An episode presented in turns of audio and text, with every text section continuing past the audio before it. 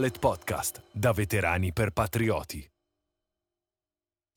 Eccoci, buongiorno e bentornati al sesto episodio del Non Podcast. Oggi con noi è ospite Simone Fabri. Ciao Simone. Ciao Luca, buongiorno, buongiorno a tutti. In diretta dalla Colombia con 8 ore di scarto. Sette, sette, siamo a sette. Ok, stiamo registrando agli estremi della vita dell'uomo, no? all'alba e al tramonto inoltrato. Sì, sì, sono già le 11, 11 passate di sera. Abbiamo dovuto organizzarci con queste modalità qui, altrimenti continuavamo a rimandare e mi spiaceva, ci, Esatto. ci teneva tanto. Come va Simone? Tutto bene, tutto bene, Tutto dai. Grossi cambiamenti e ora sicuramente immagino ne parleremo. Sì, quindi- sì, sì. Allora, guarda, No, per chi non vedo l'ora, non ecco. ti conoscesse, magari non ti seguisse già su LinkedIn o sui tuoi profili social, sei un sottufficiale dell'esercito in congedo, ex incursore, con qualifiche roccia, mediche, insomma, ne hai fatte di tutti i colori. Posso dire con orgoglio di aver avuto una carriera abbastanza piena, abbastanza colorita. Come quella di ogni operatore, però la tua in particolare faceva piacere perché anche tu hai qualifiche mediche, ne avevamo parlato nella prima e adesso che stiamo andando avanti, ho detto, guarda, al di là proprio della tua transizione che è particolare perché hai lasciato il paese, Sì, insomma, hai seguito gli affetti. sì, esattamente, proprio così. Ci tenevo, e non te l'ho detto prima perché volevo insomma che fosse una circostanza estemporanea, dirti che in realtà io ho il ricordo preciso di quando ti ho eh, incontrato la prima volta. Ah. Tante volte poi al, al reggimento ci si vede nei cambi all'estero, no? Quando si... Sì, in realtà esatto. io an- già prima, anni prima, mi ricordo di te, e ero acquisitore, credo fosse il eh, 2011 o 2012. Ok. Non mi ricordo l'anno preciso, ma la circostanza sia altonale. L'185 faceva uno scambio all'epoca del corso che teneva il reggimento per combattimento in ambiente montano e sopravvivenza. Sì, Tu eri su a fare, non so se un ambientale o l'istruttore col battaglione. Penso fossi già istruttore. Nel 2011 O credo 12. che ci, siamo, che ci siamo incrociati, io stavo facendo la preparazione, eh, addestramento diciamo sciistico, sci alpinistico, per eh, partecipare poi al corso, diciamo quello delle truppe alpine per istruttore di sci e sci alpinismo. Eri in compagnia, te lo dico perché volevo cogliere l'occasione per ricordarlo, con il maresciallo ordinario Silvio Baglioni. Eh, medaglia d'argento al valore dell'esercito che purtroppo ci, ci ha lasciato per eh, Ci ha lasciato qualche anno dopo. Sì, esatto, era proprio il periodo con Silvio e lui tra l'altro era, a parte un grandissimo professionista veramente, era un mostro in montagna, tanto Esatto, nello sci che, esatto, esatto. che nell'arrampicata. Era diciamo il nostro accompagnatore, ma il nostro, il nostro tutor, nel senso ci ha trasmesso tanti trucchi, tanta tecnica sullo sci. È stato effettivamente indispensabile la sua collaborazione. E io mi ricordo perché noi di giorno poi facevamo le lezioni, penso lo abbiano incastrato un po' a servizio del battaglione, un po' a servizio del reggimento esterno, che eravamo noi, no, da acquisitori. E proprio in quella circostanza lì io l'ho conosciuto perché era un po' l'amico di tutti, a lui non è che interessava particolarmente da dove provenisse poi il personale. Tra l'altro aveva proprio casa lì e a una sera io mi ricordo, ehm, eri presente tu, era presente lui. In quella circostanza precisa penso di averlo elevato a uno dei miei miti professionali, no? Perché lui era, era una, Sì, era una sì, persona immagino. particolare, trasmetteva una calma e una sicurezza impressionanti e io ci tenevo a dirtelo che il- proprio mi ricordo quella circostanza lì perché poi io lì credo di aver maturato definitivamente la volontà di proseguire il mio apprendere e transitare al reggimento due anni dopo. Insomma, diciamo che se una ragione in più per ringraziare il buon, il buon Ice, il buon Silvio, per l'ispirazione che ti ha dato. Sì, eh, e soprattutto per chi dovesse ascoltare, cercasse poi su internet il nome, si trova un parecchio materiale, per grazia di Dio, perché era un personaggio molto noto e super esperto e amante della montagna. Ci tenevo a ricordarlo perché ha lasciato al di là del buco professionale tante persone erano legate a livello affettivo e poi la montagna ovviamente non sta a guardare l'uomo che la frequenta, ma No. eh, purtroppo ce l'ha portato via. Come dicono i montanari, quelli seri, la montagna non lo sa e se ne frega se tu sei un alpinista forte o un, un alpinista, diciamo, scarso. E quindi purtroppo Silvio è perito proprio in un incidente in arrampicata sulle Alpi e lui era una persona estremamente precisa, estremamente- lavorava sempre in sicurezza in qualunque contesto.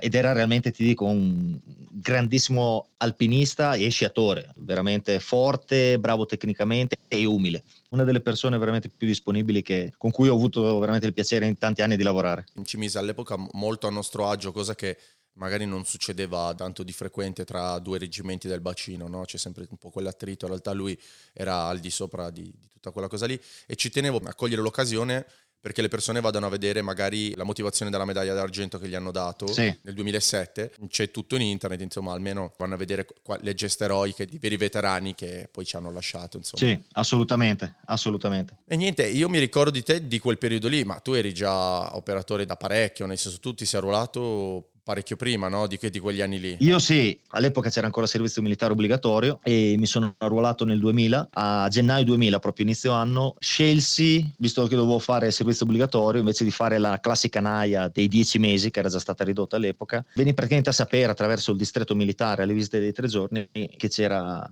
c'era la possibilità di fare il corso AUC, che era il corso allievo ufficiali e complemento. Che non ci sono più ora, vero? No, credo che li abbiano tolti per un periodo, erano rimasti solamente per ruoli tecnici.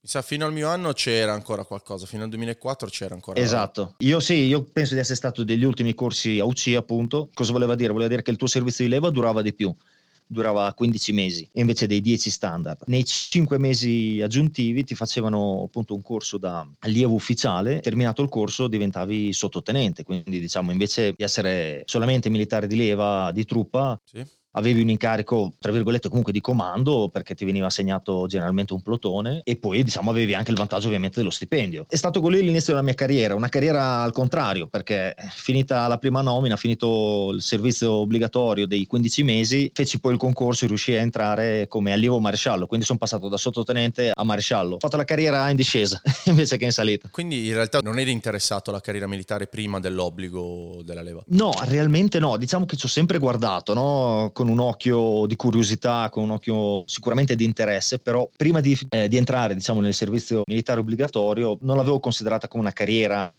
professionale o una carriera per la vita. Stando dentro, vedendo ovviamente una piccolissima fetta di quello che era la forza armata, che proprio posso dire in quell'epoca inizio 2000 stava veramente crescendo, stava cambiando in forme radicali. Da lì iniziai un attimino a conoscere di più dall'interno, parlare ovviamente con altri professionisti, gente in servizio permanente, eccetera. Mi resi conto che alla fine la vita militare mi piaceva, ci vedevo un senso, ci vedevo un obiettivo e vedevo soprattutto la possibilità di qualificarmi professionalmente in tantissime branche. La possibilità appunto di crescita la vedevo veramente concreta. Lì dove ti hanno mandato da UC? Io quando feci la visita di tre giorni provai a chiedere eh, di essere assegnato alle truppe alpine, però praticamente insomma c'erano problemi di regionalità eccetera, io sono originario di Bologna e mi permisero le truppe alpine, venni mandato alla scuola di fanteria di Cesano, sì. mi assegnarono come bersagliere, feci la prima nomina, diciamo servizio da sottotenente nei bersaglieri a Legnano. Adesso è chiusa quella caserma. Mi pare un paio d'anni dopo, tipo nel 2002-2003 credo che, che, venne chiuso il reggimento perché... Da lì a poco, perché ho fatto la guardia io, la caserma appena chiusa ah. nel 2004. Sì. Era un reggimento che durante la revoca del servizio militare obbligatorio era un reggimento che era rimasto su base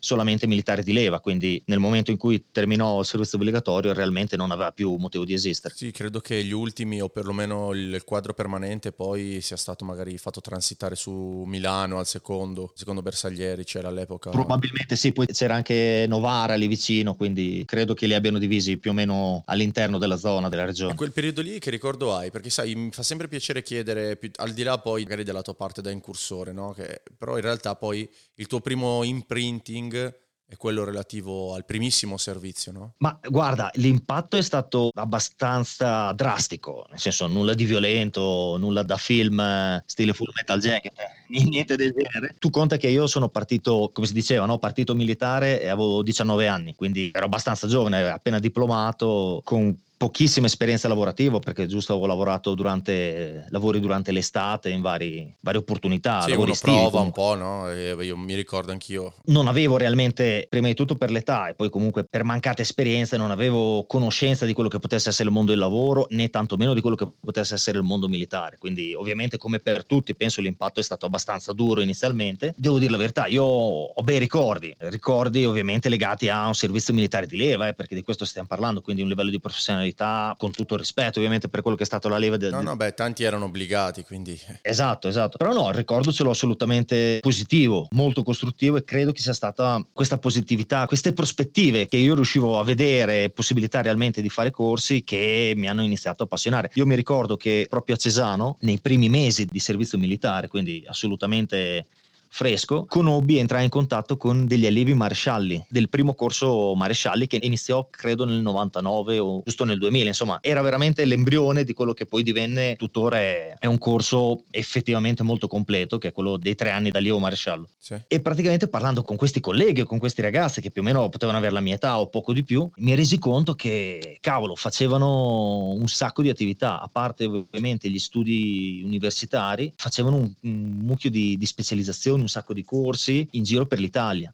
in varie scuole, in vari centri e nel giro di tre anni raccoglievano parecchie qualifiche, parecchia esperienza. Quindi già questa cosa diciamo mi ha iniziato a accendere qualche lampadina. Da lì andando avanti, poi quando veni mandato a Legnano a prima nomina, ci furono due allievi marescialli che arrivarono nello stesso reggimento ah, okay. per fare un tirocinio. Sì. E io ti dico, sostanzialmente mi attaccai come una zecca a questi due ragazzi, questi due colleghi, chiedendo di tutto e di più su questo corso marescialli. E contemporaneamente iniziai un attimino, parlando così con altri colleghi, eh, a capire un po' meglio cos'era il nono. In sostanza posso dire che grazie a questa esperienza di servizio militare obbligatorio, lì ho maturato quello che avrei voluto fare da grande. Hai raccolto le informazioni sostanzialmente da chi c'era passato prima di te, no? Da... Esattamente, esattamente. Sono vecchio, ma non così tanto vecchio. Comunque all'epoca non c'era l'accesso multimediale che puoi avere oggi, quindi... Non c'era Google. Per me fu quasi un passaparola. Era tipico prima chiedere a come erano le selezioni, in realtà a chi era stato mandato via, perché poi eh, esatto. to- tornavano indietro quelli che, guarda, lui ha provato le selezioni, non a chiedere a lui e lui diceva no, guarda, è una cosa tremenda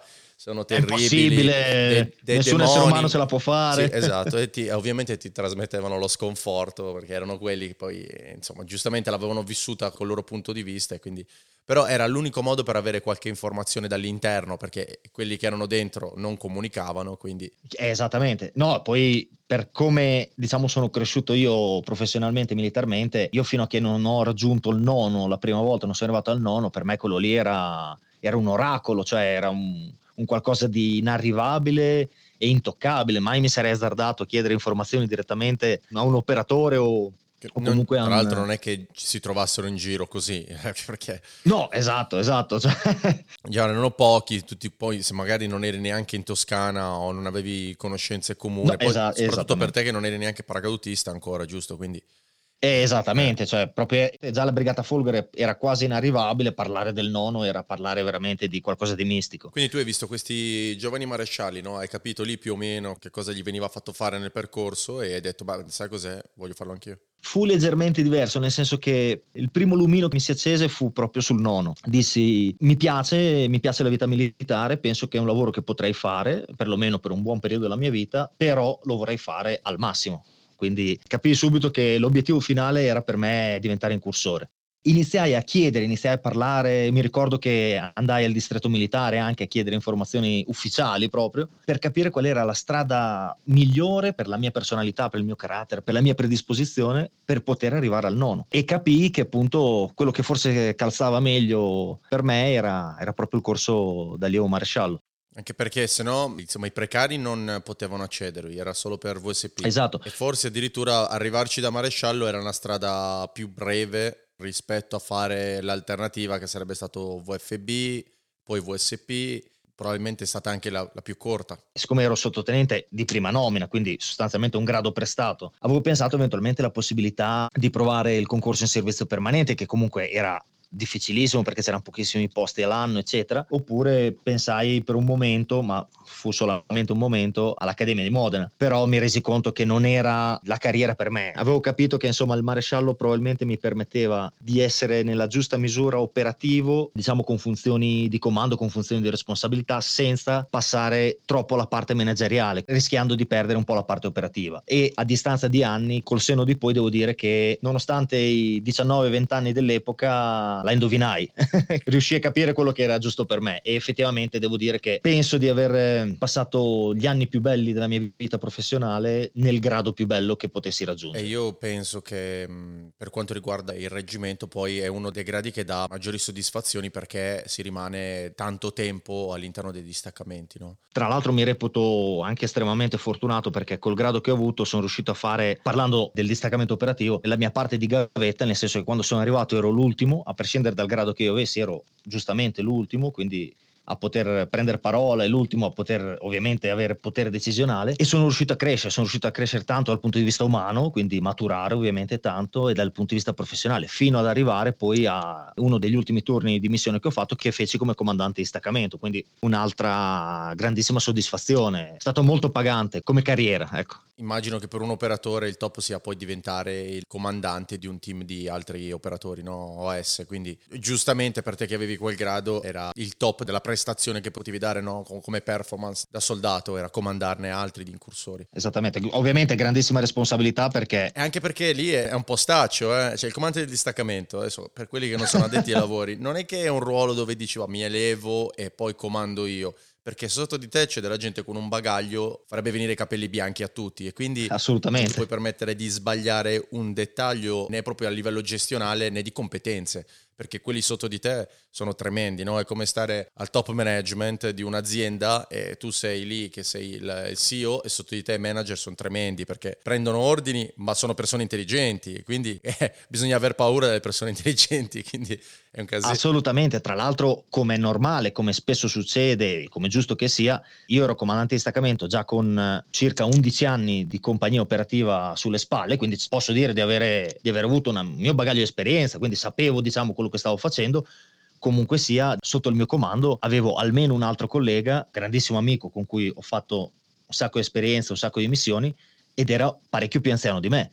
Quindi sì, io ero il comandante, ma lui aveva molta più esperienza di me in qualunque campo ed è sempre ovviamente un momento delicato. In più eh, ricordiamo che chiunque si trova, soprattutto in questa tipologia di lavoro, in una posizione di comando, non è una posizione facile perché non è semplicemente comandare nel senso io dico cosa dovete fare e voi lo fate, no, tu hai la responsabilità reale, fisica e materiale della vita di altre sette persone perlomeno nelle tue mani e sulla tua coscienza, quindi non è assolutamente certo. facile. Poi, poi, c'è quel fattore che eh, a tanti non è facile da capire perché uno dice, beh, hai il grado, hai la posizione, tu dici e loro eseguono, ni, perché poi essendo molto ridotto il team, ci sono delle relazioni personali che vanno soprattutto a livello di staccamento molto oltre l'amicizia. Chiaro. Per cui è più una questione di fiducia che si crea che di comando, vero? No? Io l'ho sempre percepito come un dovere, dover aiutare quello che sta sopra di te, ma per una questione di legame molto più profondo che va oltre il rispettare il grado, no?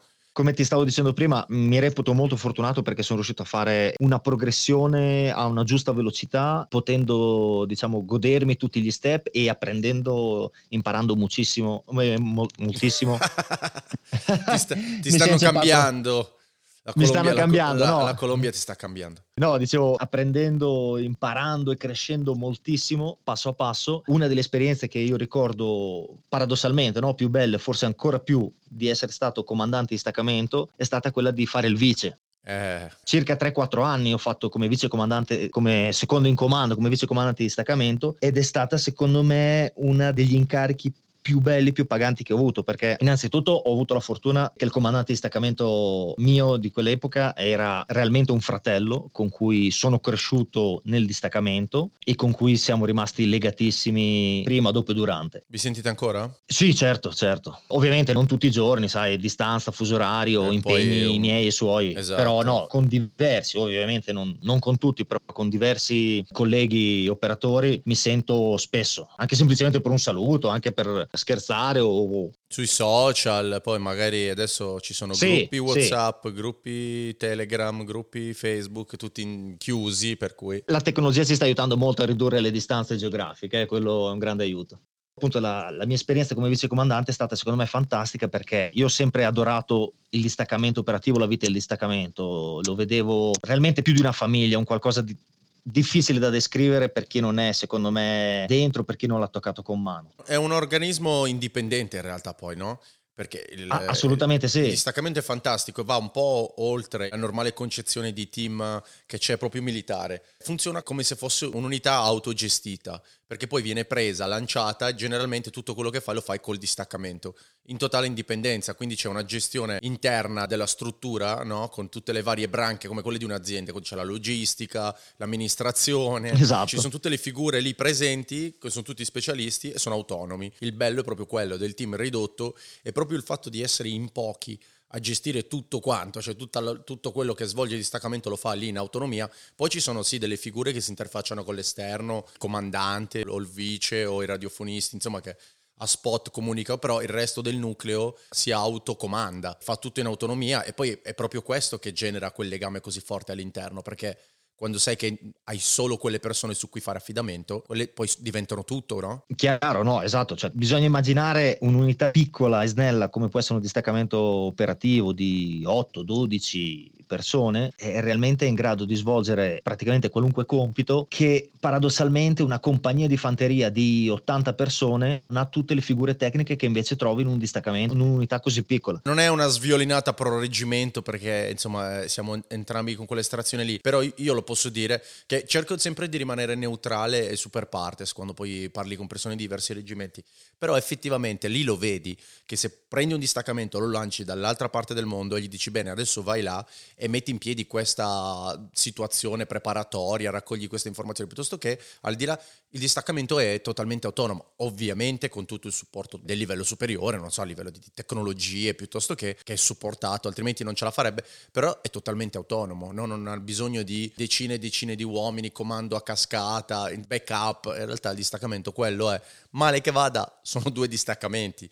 Cioè, esattamente. Quello, quello esattamente. è top, ci sono due distaccamenti che vanno a fare tutto il lavoro, perché ovviamente eh, sono compiti particolari, però il bello è che tutto l'obiettivo che va assolto si riduce a un numero veramente esiguo di persone, quello è il bello del lavoro, perché ovviamente a tanto lavoro corrispondono poi tante responsabilità agli operatori al di là del grado perché poi non è un'unità dove ti puoi nascondere dietro il e eh, vabbè ma io sono caporale quindi faccio di meno. Assolutamente eh, no. ecco il, distaccamento espone tutti al 100% responsabilmente a qualunque compito al di là del grado perché essendo pochi purtroppo eh, lì non si può scegliere sono tutti esposti. Poi tra l'altro voglio dire nel malaugurato caso che ci fosse all'interno del distaccamento una persona diciamo poco collaborativa con poca voglia di impegnarsi poca voglia di esporsi non si può nascondere nascondere, nel senso quattro gatti si sa subito eh, dove guardare, si sa subito dove è necessario un correttivo. Esatto, da un'unità di 100 persone puoi levare una persona tranquillamente, da una di 8 levi un ottavo e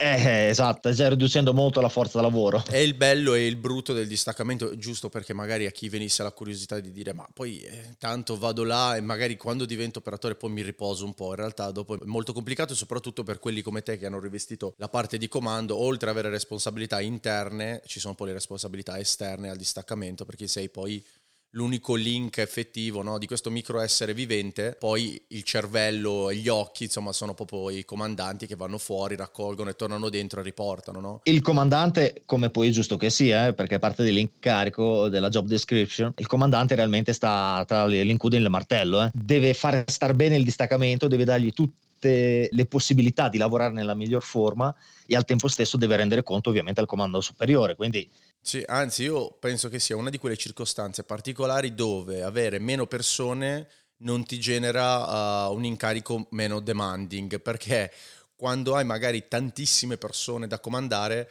poi in realtà c'è anche un legame personale minore, no? E quindi magari le tue responsabilità si diluiscono lì dove ci sono poche persone, se combini un guaio, quelle persone essendo molto intime con te hai proprio un senso di responsabilità personale, no? come se fossero la tua famiglia e stai facendo un danno alla tua famiglia, quindi poi si creano nei distaccamenti dei legami umani assolutamente particolari nei concetti poi di forza armata. Ecco. Ti dico, negli anni di vita di distaccamento, di vita in compagnia operativa, posso dire di avere creato dei legami con la maggior parte, soprattutto con quelli con cui magari sei proprio cresciuto hai lavorato, hai fatto tante missioni all'estero magari addestramenti impegnativi, eccetera, crea dei legami che sono legami secondo me incomprensibili a chi non è del mestiere. Io faccio sempre un esempio, dico ho dei ricordi bellissimi tanto in addestramento come in operazioni reali condotte all'estero, operazioni di combattimento, ho dei ricordi lucidi di situazioni in cui realmente non era necessario né parlare né comunicare a gesti con i colleghi, con gli operatori che ti stavano al lato,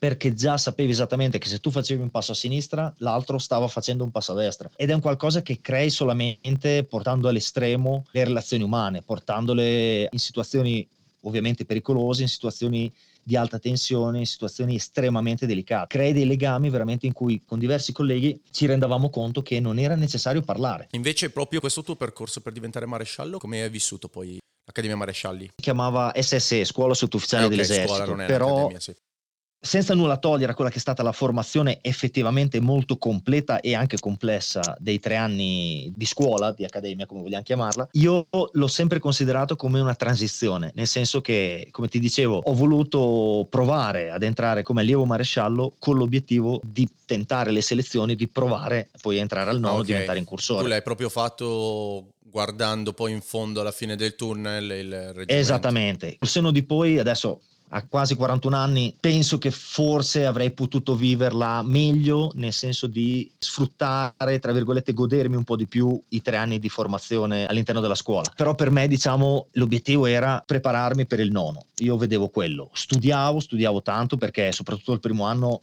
io lo definisco sempre come un anno di clausura perché mi ricordo che in un anno accademico, quindi iniziando a settembre e finendo a giugno come le scuole, ci diedero libera solamente la licenza di Natale e quella di Pasqua Pasqua. Il resto c'era l'obbligo di stare dentro, c'erano lezioni universitarie o militari anche il sabato, quindi l'orario lavorativo era da lunedì a sabato. Sabato pomeriggio potevi andare in libera uscita, ma dovevi dormire dentro. E la domenica avevi studio obbligatorio la mattina, tipo all'ora di pranzo potevi uscire al pomeriggio, ma la sera comunque dovevi tornare a dormire dentro. Quindi è stato realmente un anno di clausura quello. Ma vi facevano uscire ancora in drop con le robe lì o non c'era già? No, in divisa storica, divisa blu col mantello e lo ah, spadino.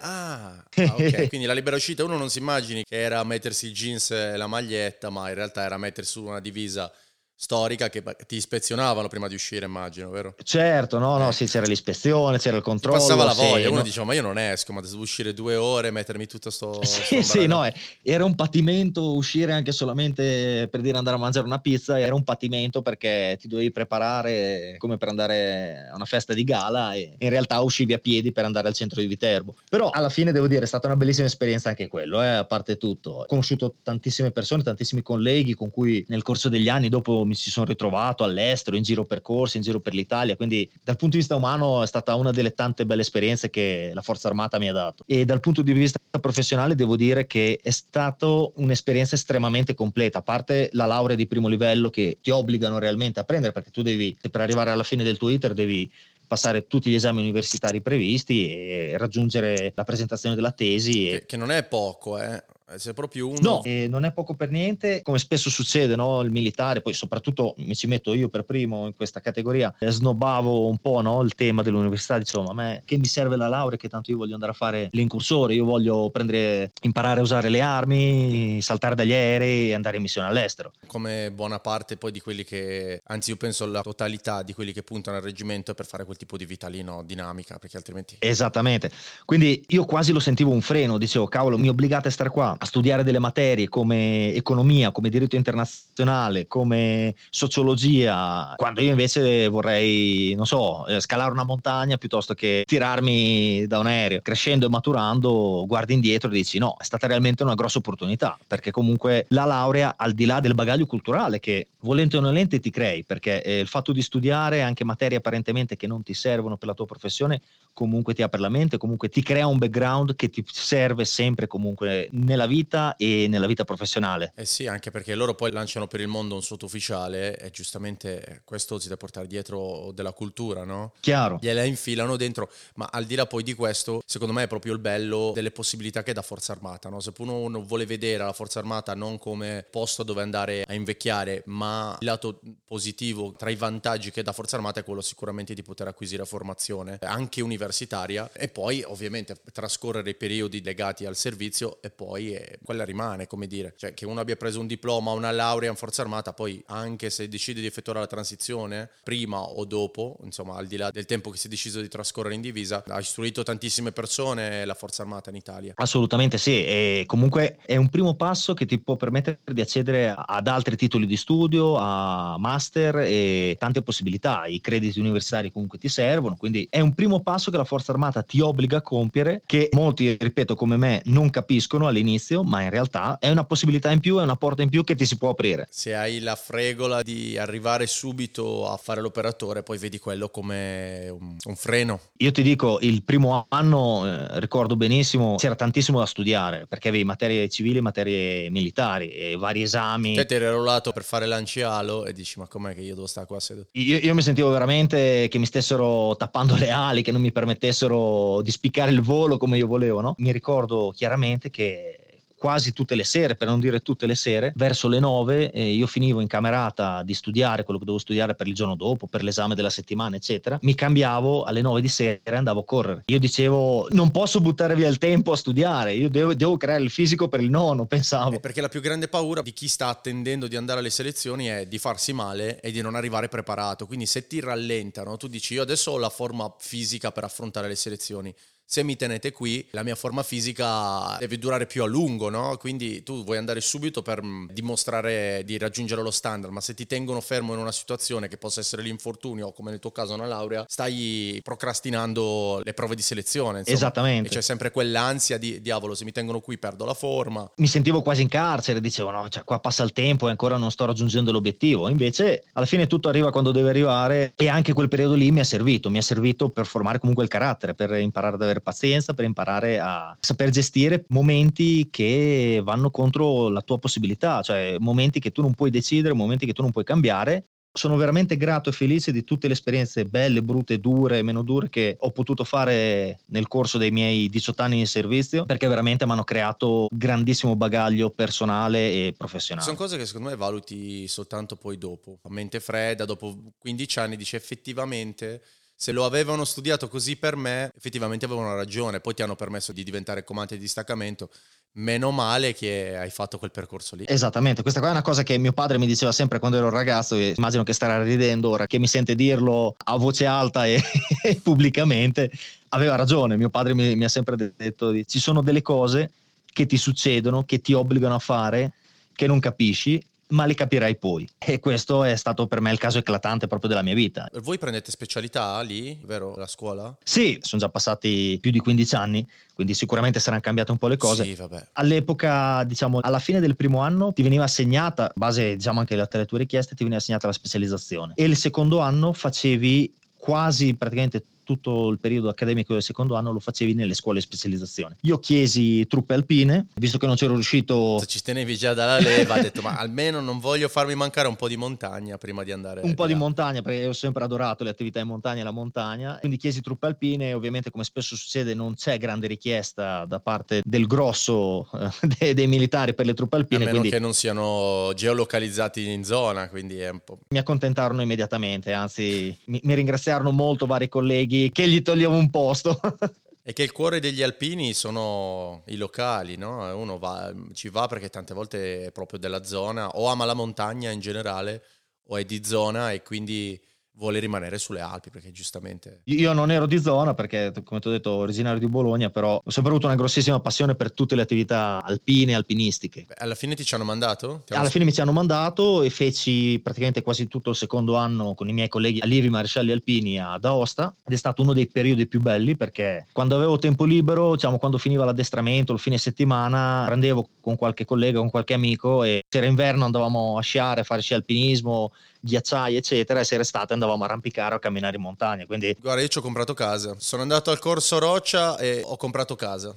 Così. Ah. Sì, sì, un investimento terribile, ho perso un sacco di soldi. Perché... Ah, benissimo. sì, sì, io sono andato là e non ho battuto il ciglio. Ho detto, ma visto che insomma inizio ad avere una certa età e devo smetterla di sprecare soldi, ho detto, ma non ero per gli affitti, mi sono comprato casa e sono stato residente ad Aosta tre anni io, quindi sfondi una porta aperta. Ci tornerei domani. È spettacolare, io mi sono divertito tantissimo, sono stato benissimo. E... Tutta quella zona lì è fantastica, quella è vera montagna. Quando uno dice, ma io devo sì. andare in montagna, belli gli Appennini, bello il centro Italia, poi arrivi lì e la maestosità della montagna la trovi lì, no? Lì sulle Dolomiti, quella è la vera montagna italiana. No, assolutamente, ma poi sono posti irripetibili veramente in giro per il mondo, quindi sono stato estremamente fortunato a passare un lungo periodo Valle d'Aosta, è stato per me veramente fantastico e tra l'altro mi ha permesso di continuare la preparazione fisica perché, ripeto, sì, ero contento di stare negli alpini, ero contento delle attività che facevamo, ma io l'obiettivo ce l'avevo sempre chiaro. Felice di essere in quota, felice di avere montagne alte vicine per poter andare a correre, poter andare a fare marce, magari con zaino un po' pesante per allenare varie tipologie di endurance. Un altro tassello, diciamo, che mi ha permesso di arrivare poi all'obiettivo. Ti è spiaciuto un po' andartene poi? O comunque ancora era rimasto vivissima il desiderio di andare al nono, per cui all'epoca non... No, no, assolutamente non ho mai avuto dubbi, non ho mai pensato ad altre strade. Ah, ok. Sai, tanti dicono, beh, trovo bene qua, quasi quasi resto, perché poi sai, le fidanzate...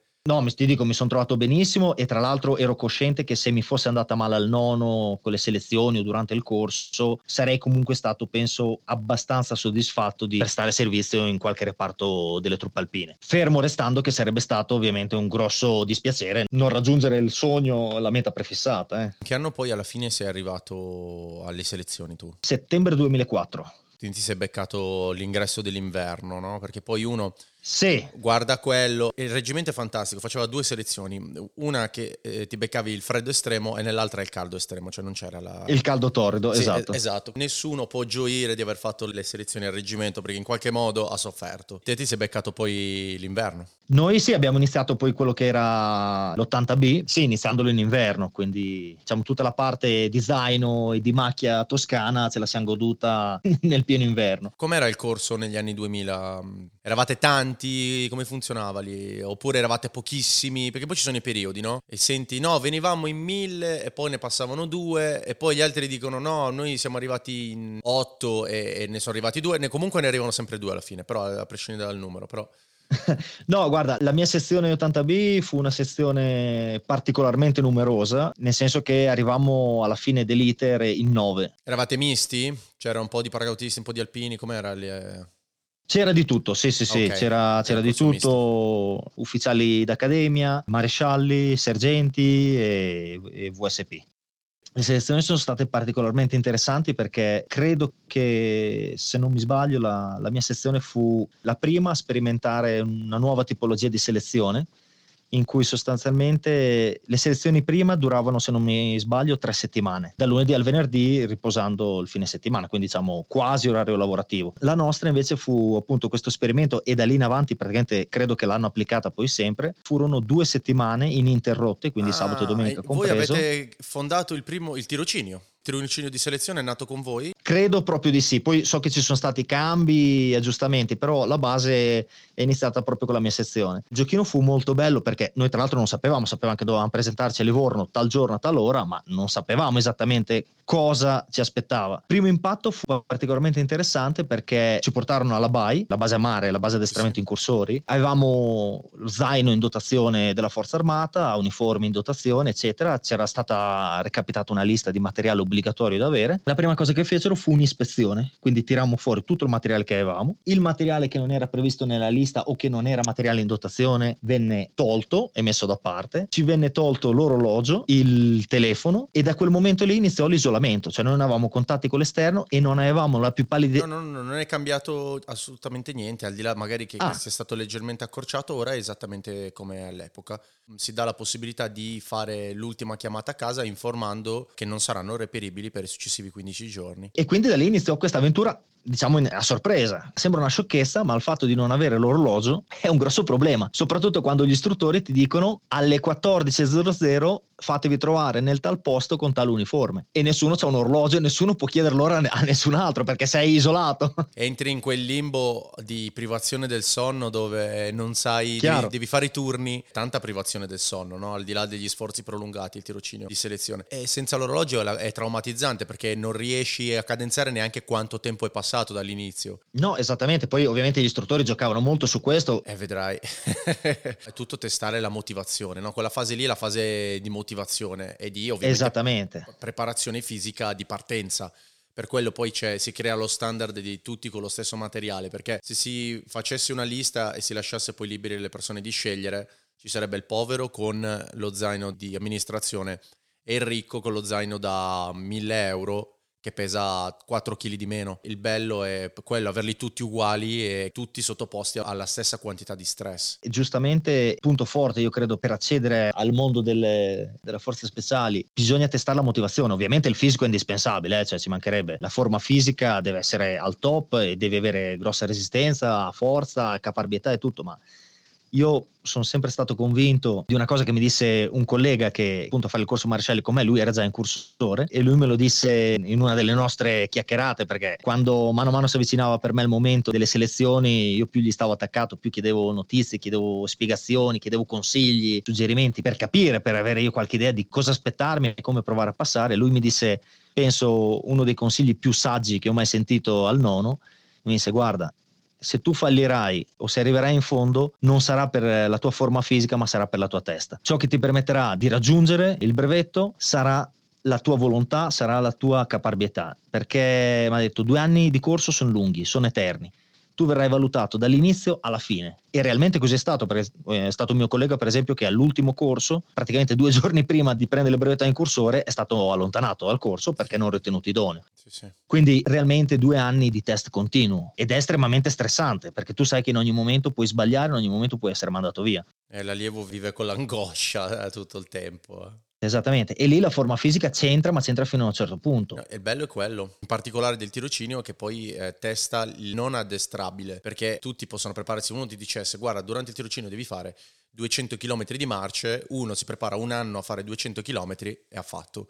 In realtà no, nessuno si può preparare a 200 km di marcia con la privazione del sonno, il freddo e la stanchezza, Chiaro. le prove di problem solving, piuttosto che tutto quell'insieme è inaddestrabile, perché fisicamente non avrai mai quelle condizioni lì eh, fuori dal reggimento e quindi lì si va a vedere la motivazione, perché fisicamente ti puoi preparare. Poi eh, con tutti gli stress addizionali che ti aggiungono, eh, no, quelli sono irripetibili. E quindi quel tipo di selezione lì riescono a vedere chi veramente vuole rimanere perché a prepararsi fisicamente chiunque si può preparare. Tu se vuoi inizi ad allenarti oggi e domani arrivi ai nazionali, no? al di là poi delle capacità. Però il reggimento ha detto noi dobbiamo trovare uno strumento per valutare qualcosa che va oltre la forza fisica, perché è, non, non, è la, la condizione sine qua non la forza. È sicuramente alla base, però poi c'è tutto il resto. E secondo me il meccanismo che hanno fatto in questi 50 anni è rodato è perfetto per valutare tutta una serie di aspetti. Ora è molto anche psicologico. Il nono, come altre unità di elite, non deve creare degli atleti, deve creare dei professionisti preparati, culturalmente aggiornati, culturalmente colti, però soprattutto deve creare dei professionisti che siano in grado di affrontare situazioni che con tutta la pianificazione e la preparazione che puoi fare non sono prevedibili. Quindi devi creare dei professionisti che siano in grado, appunto come si dice oggi nel management, che siano dei problem solver, che siano dei quick thinker, dei, dei pensatori veloci, dei, della gente estremamente smart, estremamente agile a trovare la soluzione e a pensare fuori dagli schemi. Sì, il reggimento seleziona le figure con 50 anni di vantaggio, le figure che sono ambitissime ora nelle aziende moderne.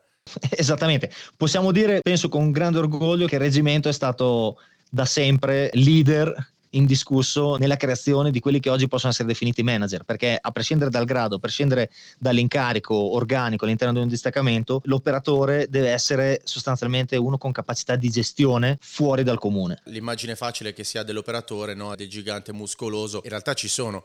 Poi eh, abbiamo dentro laureati in filosofia, poeti, sì, eh, ragazzi sì. che si dilettano nel teatro, no? cioè, è fantastico perché poi dentro ci sono delle figure umane particolarissime, no? che vanno ben oltre la sola prestanza fisica, al di là degli atleti agonisti a livello mondiale che abbiamo, eh, però ci sono delle... Che ci sono, esatto, sì, esatto. ricordiamolo. Eh sì. Spesso no? un po' dai film, un po' diciamo dell'immaginario collettivo l'operatore di forze speciali non può essere più basso di 1,90 m e minimo deve sollevare 200 kg di panca piana e invece eh, qualcuno c'è, più di qualcuno eh. c'è, c'è più di qualcuno che forse anche più di 200 kg riesce a sollevare di panca piana però diciamo non è quella lì la caratteristica che viene cercata per diventare incursore. Ho visto, lavorato, ho avuto la fortuna di condividere un sacco di esperienze con gente alta 1,60 m che caricava zaini più grandi di loro e li portavano per svariati giorni in territori assolutamente impensabili. Non è l'operatore grande e grosso quello che cerca il reggimento, giustamente. Sì, ci sono un po' di calabroni, no? La scienza dice che non dovrebbero esatto. volare, ma loro non lo sanno e quindi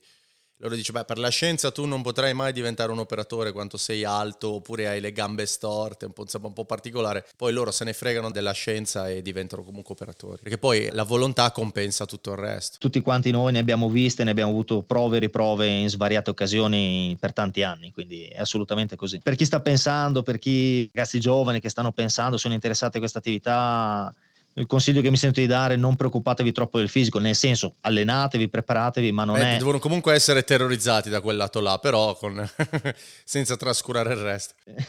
Eh, nerd, obesi e gobbi non durano molto. Lo standard è quello e che ora sai cosa viene a mancare? Non tanto la preparazione fisica, è che arrivano con un gap di fisicità di base diversa. C'è proprio una mancanza di allenamento e gioco nella fase infantile e quindi magari arrivano che non sono in grado più di arrampicare, di fare le capriole, ci sono proprio delle prestazioni fisiche di base che hanno smesso di praticare. Culturalmente non si gioca più tanto all'aperto, magari riescono a correre perché sanno che dovevano correre e sono preparati a correre, poi li vedi magari avere delle mancanze su altro tipo di prestazioni più, più ginniche standard, no? alla, alla CAGSM o alla SAST e tutte queste cose qua li vedi che sono in difficoltà perché mm, non hanno più giocato all'aperto, non si sono arrampicati, non hanno rotolato e quindi... Il problema dei millennials. riescono comunque perché eh, ovviamente Forza Armata valuta il tempo storico e si adatta e quindi devono correre dietro a dei gap cioè corrono dietro a questo loro lac che hanno di training e lo devono fare a 20 anni mentre avrebbero dovuto farlo a 8. A 8 anni avrebbero dovuto magari imparare a rotolare, a fare la capriola, allora devi rieducarli, poi l'essere umano è una creatura fantastica Sai come il proverbio che il cane vecchio non impara giochi nuovi, in realtà non è vero. Pari anche a 20 anni, però ci metti un po' di più. Chiaro, no, eh, i tempi si allungano, così come si allungano per dire con l'età i tempi di recupero, è normale che si allungano i tempi di apprendimento. Eh, anche perché adesso possiamo dirlo liberamente, ma c'è chi arriva al reggimento che non ha mai visto degli sci, alcuni non hanno mai nuotato in mare aperto, io non avevo mai indossato degli sci né avevo mai visto una parete eppure ai 20-25 anni ti insegnano ad arrampicare, a nuotare, a sciare, quindi se si può fare quello si può fare tutto. Dove diciamo non arriva la, quella che può essere la capacità fisica in sé o la capacità appunto di conoscenza tecnica della disciplina, della materia, si può arrivare a sopperire con la forza di volontà, perché se uno ha la forza di volontà può imparare a sciare anche a 30 anni se uno ha la forza di volontà può studiare una materia che gli rimane molto ostica e non gli piace. Io per esempio ho sempre fatto parecchia fatica perché, non so, caratterialmente, per una questione di gusto, non mi sono mai piaciute molto la branca telecomunicazioni che tu invece conosci molto bene. Quella è passione, sì. Io invece ho sempre fatto una gran fatica, per me è sempre stata una materia ostica, però era parte, diciamo, del bagaglio culturale necessario per passare il corso, mi sono dovuto rimboccare le maniche, studiarla e, e fare il meglio possibile. Ci sono comunque delle necessità che vanno oltre la possibilità di scegliere, bisogna fare un po' di buon viso a cattivo gioco e prendere tutto. Il bello non è che il reggimento ti dice puoi apprendere quello che ti piace e trascurare il resto, devi comunque prendere la base di tutto, poi però sei libero di specializzarti in quello che ti viene meglio che ti rende più produttivo. Questa qua è una caratteristica che ho sempre ammirato tanto all'interno del reggimento, del battaglione operativo in particolare, battaglione cursori, ed era proprio questa, che ovviamente veniva richiesta una base di addestramento, diciamo nella compagnia allievi, quindi una base di addestramento durante la tua qualificazione, durante la tua preparazione, che comunque dovevi mantenere, quindi sono sempre stati addestramenti periodici in varie materie, cioè tutti quanti devono saper maneggiare esplosivi, tutti quanti devono saper esatto. utilizzare gli apparati radio. E mantenerlo, perché poi il reggimento punta sull'apprendimento quanto sul mantenimento delle capacità, che è una cosa che fuori si trascura. Una cosa che io sto vivendo ora nella vita civile e noto che molto viene dato per scontato, nel senso che tu hai preso questa qualifica, l'hai presa anni fa, però comunque ce l'hai. Spara dimentica. Eh, esattamente. Il vero professionista non può permettersi questo lusso. Il vero professionista le capacità le deve mantenere costantemente. Però, come ti dicevo, una cosa che ho sempre ammirato all'interno del battaglione era proprio la facoltà, ovviamente ai limiti del possibile, che veniva dato a ogni operatore di potersi specializzare, di poter migliorare quella branca in cui magari aveva passione o in cui magari era più portato. Sono uno dei tanti esempi tra quelli che sono riusciti proprio a specializzarsi, a fare un mestiere nel mestiere. Tu sei arrivato al battaglione in che anno? Chi, quando è finito il tuo corso? Eh, mi sono qualificato in cursore dicembre 2006. Praticamente due anni, che è il tempo giusto più o meno. Era il tempo... Due anni e tre mesi circa, due anni e due mesi è durato il mio iter, che era lo standard dell'epoca. Da giovane maresciallo di staccamento, che cosa hai chiesto tu come specialità? Lo so, ma devo farti comunque la domanda. Quindi. Io arrivai in una compagnia abbastanza anziana, dove c'era personale anziano, maturo, sia dal punto di vista di età, sia dal punto di vista di esperienza, di vita operativa. Venne fatta, secondo me, una cosa bellissima e giustissima. Mi venne detto il primo turno in missione, quindi la base di esperienza, non hai possibilità di scelta. Il primo turno te lo devi fare, devi fare gavetta. Ti sei beccato la ralla come tutti? esatto, co- come la maggior parte, sì. come giusto che sia, eh, mi beccai un bel turno in ralla. A... Per chi non è addetto ai lavori, abbiamo parlato anche con Stefano Borghi nel secondo episodio, quando si va all'estero e ci sono i mezzi blindati, c'è l'uomo che è il capo arma che si occupa ovviamente di gestire l'arma che generalmente è di reparto, poi difficilmente c'è un'arma personale in ralla, di solito c'è un'arma pesante ed essendo pesante l'elemento più, virgolette, più a rischio perché è esposto all'esterno del mezzo viene fatto fare ai giovani ovviamente addestrati a quell'incarico lì, che è un incarico tosto perché non sei seduto, sei tutto il tempo in piedi, con l'arma e lo stress ovviamente che genera l'essere esposto fisicamente. Quindi è molto provante come ruolo. Poi chi lo fa per un anno sì. e, i, più folli lo prendono come incarico principale se lo tengono stretto perché è emozionante. È un bel incarico ed è un incarico secondo me molto importante che venga fatto dal giovane appena arrivato perché innanzitutto ti mette una grossa responsabilità in mano. Quindi diciamo, ti obbliga a svegliarti immediatamente, certo. a capire che tu, nonostante sia l'ultimo arrivato, comunque hai una grossa responsabilità per tutti gli altri colleghi. Ti mettono la vita, la vita, in mano di tutti quelli dentro il mezzo, eh, o perlomeno la garanzia di avere una risposta è tua. Quindi se non è responsabilità quella, è come arrivare in un'azienda e metterti in mano un fondo economico, dice guarda le, il fondo pensione di tutti gli altri dipendenti adesso lo tieni tu. è esattamente così, con la differenza che se sbagli non è solamente la pensione in gioco, ma potrebbe essere una posta parecchio più alta. No, no, ovviamente Quindi... non è una roba a sorpresa che, ah guarda, ti è, questa è la ralla, questa è l'arma di riporto, arrivederci, grazie. No, ovviamente no, però facci parecchio addestramento grazie appunto, ripeto, a, a, distaccamenti che erano già rodati, come è normale che sia. Io venni sostanzialmente assorbito dal distaccamento e nonostante ovviamente il discorso di differenza di anzianità, eccetera, io mi trovai bene da subito, disponibilità massima da parte degli altri colleghi, da quelli più anziani, che bastonavano quando giustamente c'era da bastonare, ma ti permettevano una crescita, ti permettevano veramente di migliorare in tempi, io credo, impensabili in qualunque altro ente, in qualunque altra amministrazione. Il bello è che è proprio quello dello sharing, no? Io parlavo con delle realtà civili, no, fuori, e loro mi dicevano, guarda, la cosa più complessa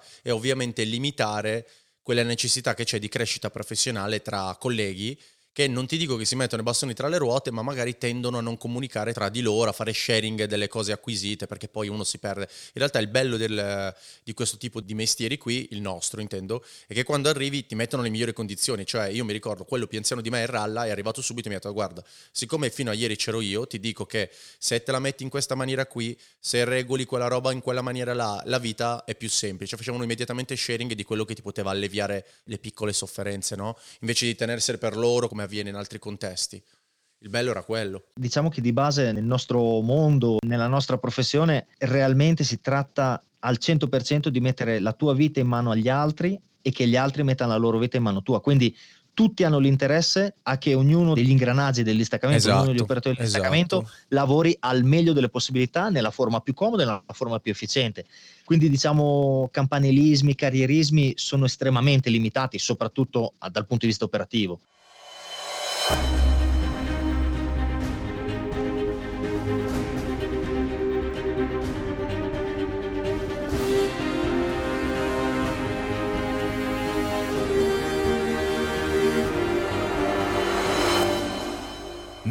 Podcast, da veterani per patrioti.